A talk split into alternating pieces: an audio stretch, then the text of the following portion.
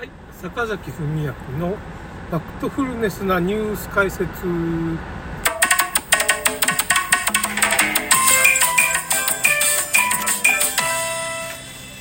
大体みんな知ってることが多いと思うんですけど、まあちょっとコロナ関係今どうなってるかっていう話なんですけど、まあ日本の感染者数っていうのがまあ世界一になったりね、ちょっとまあやばいことになってますけど、まあ正直ワクチンをね接種した人がまあ感染広がってるっていうか結構やばいことになってるっていうかねあのまあ泣い泣いて生まれてきたけれどと、まあ、僕いつも毎週1つ記事ぐらいはね更新してても390いくらとかになってるからすごい数ですね。もう1万件以上の、まあ、被害報告をツイッターでね、毎回2、30件ぐらい拾ってくれてる人っていうか、あんなにあるんかな？すごいな。もう1万件超えてますよね。1700いくらっていう被害どうなったんですかねと。なんかね、医者が上げてる、本当に上げてる数っていうのは3万件ぐらい上げてんじゃないかっていう、なんかどっかでちらっと僕見たんですよね。3万件ぐらいはちょっと危ないっていうの、まあその、コロナワクチン関係でそういうことがあるんじゃないかみたいな。ことは言われてますけどね。なんかこう餅を食べようとしてるんですよまたねこうなんか食べながら。それでまあなんていうのかな。北海道の、まあ、病院大手病院が4軒ぐらいあるんですけど、まあ、理由がまあちょっとはっきりしない。1件だけはやっぱしコロナワクチンがちょっとね危険だっていう情報があるんで免疫低下みたいな情報があるんで北海道ちょっと意識高いな。やっぱりあの知事がね結構緊急事態宣言とかをね宣言するような知事だから何ていうのかなその北海道逆に意識が高いんですかね。北海道の医者っていうのが団結力があるっていうか。4軒の大手病院であの4回目のワクチンもやめようってことになったらしいですね。3回まで打ってる人にこう連絡してた。ああありがとう。ちょっとね今日すごいお盆だからその宮山公園ってとこがまあこ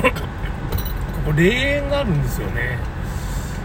ですごい混んでるっていうかまあ鬼のようにこうでまあみんなマスクしてますけど 感染しまくりじゃないですかねこれ。このこの感じからすると。なるべく僕も遠くにこう離れてるんですけどね。離れてまあ買い物してる時はもう密集してますからね。まあ2メートル1メートルぐらいの距離になっちゃってますよね。まあ、まあ、マスクしてね。一応マスクは効果あるとは思いませんがマスクしてもあれ仕方がない。ね 周りに合わせてます。けどまあ、北海道の4つの病院がね大手病院があるんですけどまあ接種やめちゃったっていう。1件はもうちょっと危険だからっていうかまあ免疫低下があるからっていうとらしいんだけど1件はなんかそのもうなんかコロナワクチンがねののまあ、ちゃんとその在庫が確保できないって。嘘だと思うんですけどこれね。確保できると思うんですけどできないかな。なんかできないんでしょうね。モデルナしかできないとかファイザーが入ってこないとかなんかあるかもね。在庫処分してんじゃないかなと思うんだけど確保できないとか。1件はあと2件はちょっとよくわからないんですよ。まあだけどもう漢字からして北海道の、まあ、病院でそういう風なのが出てますよっていう。風に YouTube にもねちょっとそういう情報が出ててあの闇のダディさんっていう YouTuber がいるじゃないですか。あの人が一応発信してましたね結構いろんなとこに情報が回ってくるって Twitter でもこういうなんかねワクチンに反対してる人を、まあ、Twitter でフォローしたりまあ Facebook にフォローしたり、まあ、そういうブログをまあチェックしてるって言ったら、まあ、いろんな情報がいろんな報告が入ってきますね。ツイッターが意外とすごい情報が入ってくるんですよね。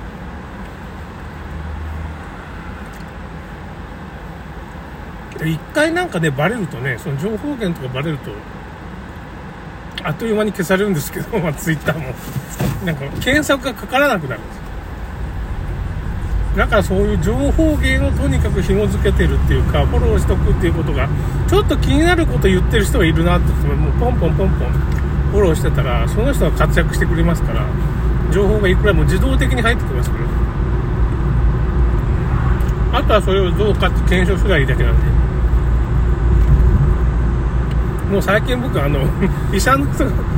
この医者すごいみたいな、なんか、PCR はインチキですって書いてた、病院に張り紙してる医者がいてさ、ちょっと笑ってしまう。わかりやすいな。やっぱ、いや、まあ、お医者さんはやっぱこう、論文に基づいたこととかをね、言わんといけんからって思うんですけど、町医者みたいな人はね、もうズバリわかりやすく書いた方がいい。PCR インチキですっていうのは、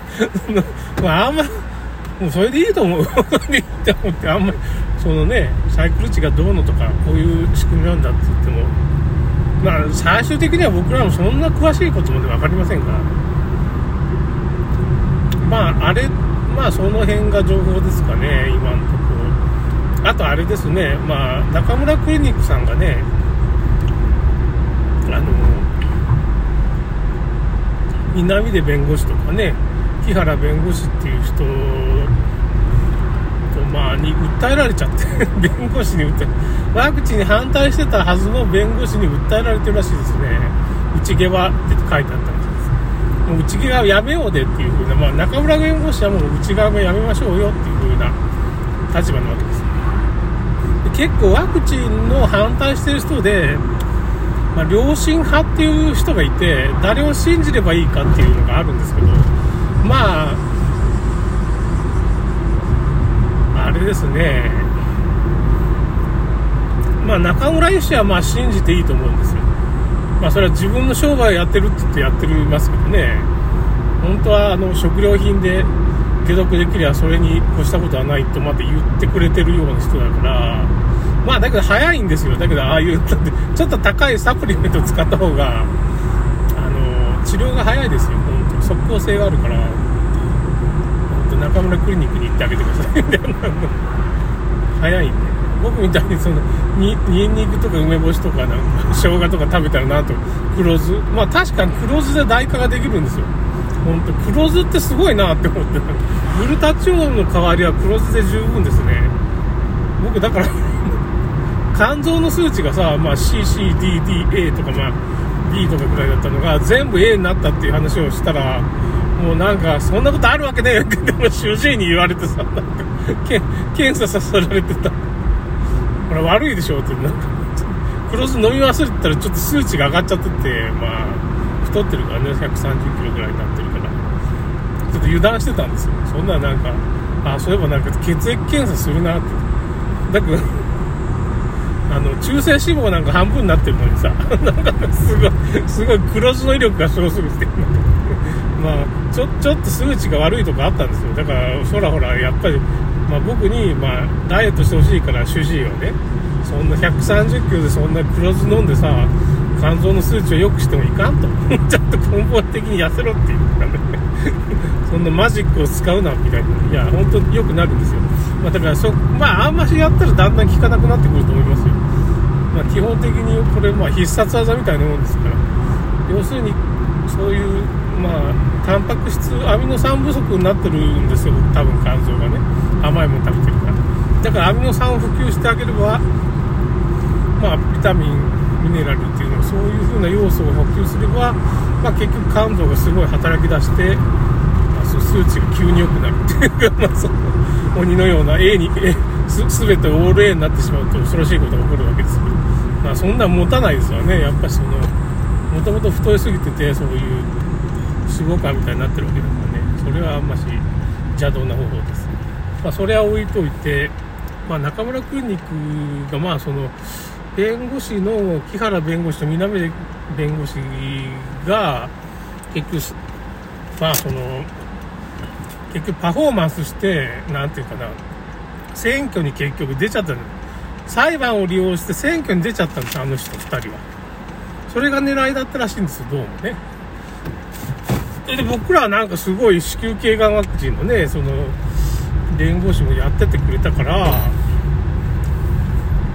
いい人かなって僕僕らは思ってたわけですよ。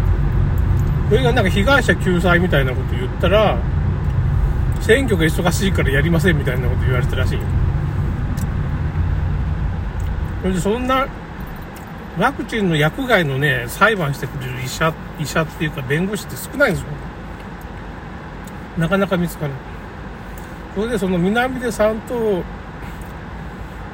まあ木原弁護士が、まあ、選挙に出て忙しいからって言っても薬剤患者がほったらかしになったんですよ。でそれをまあその駆け込み寺ワクチン薬害格闘技らのまあ宇川さんっていう人がちょちょっと名前がちょっとわからないですけど、まあ、代表の人がいて中村クリニックがまあそこ代表に加わってるんですけどこの2人がまあ仕方がないから他の弁護士を3人探してきて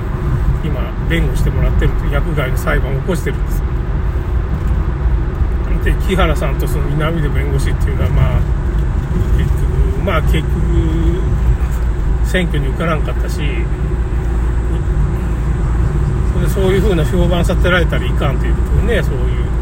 患者ほったらかしだってって言われるのが嫌で名誉毀損で訴えて逆逆ギレしてね。そんなんただ